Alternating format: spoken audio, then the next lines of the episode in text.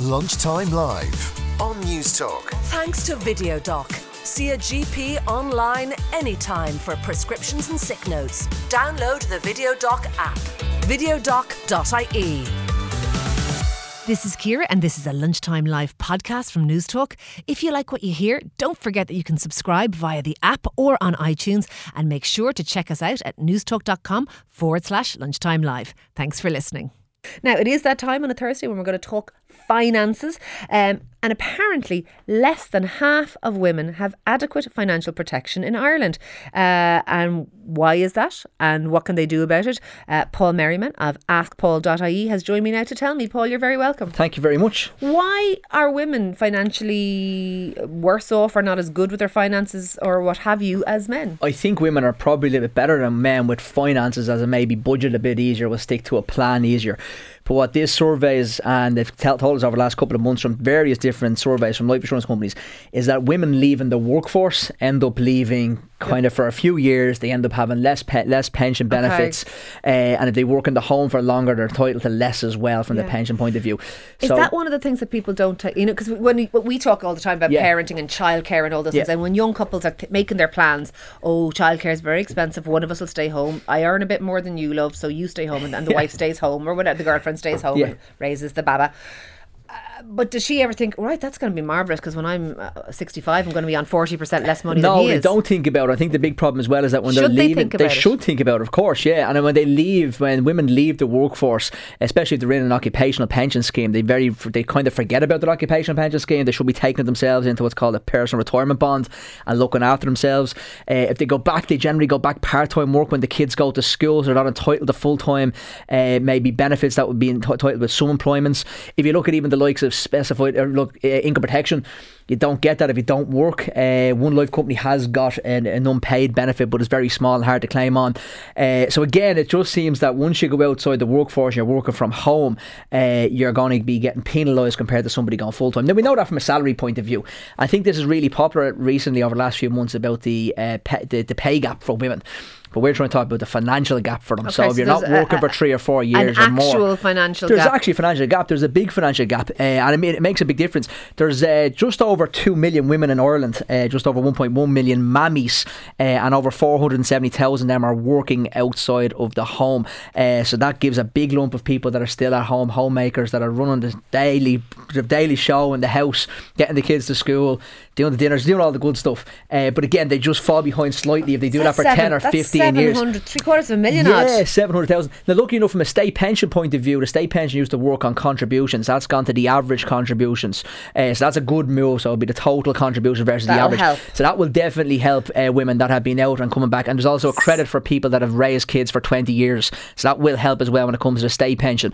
But I suppose today we're trying to encourage women is to try and get the financial plans in Okay. place if they have Yeah, got so- gaps to actually realise that. So what should they do? Because there will be people listening to this now kind of going, Jenny Makers, I haven't worked in three years, but I used to work. I used to work in IT or I used to work in PR Yeah. or I used to work at wherever I worked. The What- first, the what should they do? The first thing they absolutely need to do is to find out if they've left an occupational pension scheme behind. So if they have a pension plan, they worked in a big, uh, big company for argument's sake, and they left that company uh, to find out where that pension is and make sure they look after that themselves, not leave it to the trustees to look after while they're out of work. And then when they're back in the workforce, to try and get back into contributing to pension plans.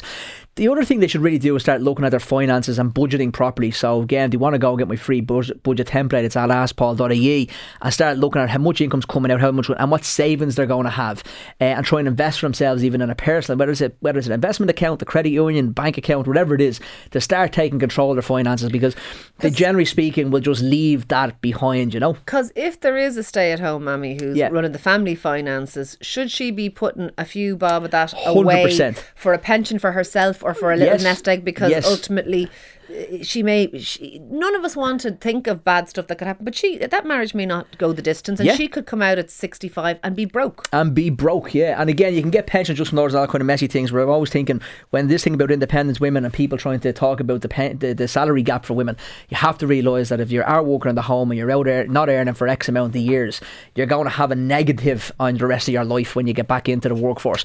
There's loads This of other good not things. positive. No, it's not positive. And of all, course but they again, live it's about- longer too, so they need a bigger nest egg they're women old. live longer as well. But again, from the survey, there was a couple of really fun things that came out from the survey. Uh, for argument's sake, just just to give you a kind of idea where people's emotions are, uh, forty percent of women say their biggest fear is not being around to protect their children, Yeah. versus twenty three percent of men. Really? Yeah, I thought that was a bit strange. I Uh, thought I thought men saw themselves as the providers. yeah, the provider and protector. Yeah, when it came to protecting if anything happened to them, to have a money there left behind for their children. So again, from a life assurance point of view, people think if you work in the house, you don't need life cover, or you don't need maybe specified illness or income protection. You absolutely do because if something happens to you, you have to hire people in to get the kids from A to B, to do the cook, do the washing, Yeah. all that kind of stuff. Uh, so I suppose it's trying to not not that's what's the word I'm looking for is not to play down the fact that if you're not So- earning an income, if something goes wrong for you, you're going to so need in, in addition income. to maybe stay-at-home mums considering feeding into some kind of a little pension for themselves. Yeah. I don't even that little sounds patronising, but feeding Yes. into a pension for themselves, even though they're working in the home and not working in, in, in, in paid employment outside the home, they should also think about things like life insurance. hundred percent. And I think the big thing is uh, specified illness cover. So if anyone does uh, maybe heart, suffer a cancer or a heart attack, stroke, or anything like that, that there's some provision in place to make sure that the kids are looked after and everyone is looked after. Uh, so I think that's a really, really important one. So again, the basics of financial planning, pensions, life assurance, specified illness cover, they're all very important. And it doesn't have to be whoever's bringing in the income into the household needs to be protected. If you are a housewife or stay-at-home dad or whatever it is, you need the same level of protection. And I suppose that's really, really, really important. The other one just to mention as well quickly for this is for women is that if you are in employment and you're trying to uh, get yourself in a financial planning situation, if you're going to have children and leave, try and leave when you have no debts. So try not go on maternity leave if you have loans, whether it be personal loans or car loans. Try and use the time. So if you're planning on having a kid next year, the year after, and you're going to take a year out of work or two years or whatever it is, Try and clear the debts now. Try and clear the debts. Try and give yourself a good two years that you have no financial kind of worries when you're trying to raise kids and spend that time at home or you're maybe job sharing for a couple of years, you know. So make sure that you have your your house in order before you have the kids as well as a very good tip and a, a practical tip This, to have. is I- I'm looking at the stats that have come out of this study. It's very. Irish women are more likely to be the sole financial decision maker in the home. Yes, yes, and I know for So years. are in the- women running the, the home finances ahead? Uh, Yes, yeah, they Ah. are. And I noticed this over the years uh, from advising people, whether it be an occupational pension scheme, just sit down with a guy, talk about his pension, his AVC, and the last thing I said to you is, I have to ask the wife. and that, that comes up all the time. Right. Uh, so it is. They kind of keep the purse strings, which is great, but they don't usually look after themselves. They look after Yeah. the kids and look after and everybody else first. But I suppose the, the, the starkest thing I'm reading here is is men are 40% better off financially in retirement. Yes. There's no crack being older and having a very limited income and No. not being able to live, you know, because your children Absolutely are not. reared, your job is over and done Yeah. with, and you'd like to be able to have that It's- bit of time for yourself. It's your time. You should have as much money as possible. So again, making those decisions. Again, sometimes what people forget, if you have a company director uh, and a wife say at home, you can still, if the, if the wife works on the books, get a pension for herself as well. So some people have that, whether they have a limited company, wife is on payroll, she might work in the business, but she's on the payroll for tax reasons. They can also contribute to pensions as well. So if you're in that situation, make sure you have a chat with your accountant, uh, so you can build up a, a- pot for both the husband and the wife in a pension scenario. So, just if I'm getting this right, what you're saying is, is is that obviously women are a bit worse off, particularly both when they're working and particularly in retirement. But even women who are working within the home and don't have their own external income, they have whatever the household Yep. expenses. They should be managing their own kind of little financial pot in the same way anyone would. with Exactly. life insurance, with pension, with a savings plan, all of those things. All those things, and the biggest one, like I said, is for the specified illness cover. So if you are a stay-at-home mom, uh, that you have some level of protection there. So if it is a, God forbid, a cancer, something comes knocking on the door, uh, strategy-wise, that you're able to have additional benefits there to help you through that time, and to make sure you can get the best of healthcare, and also something to look after the kids and do all the daily things that you do.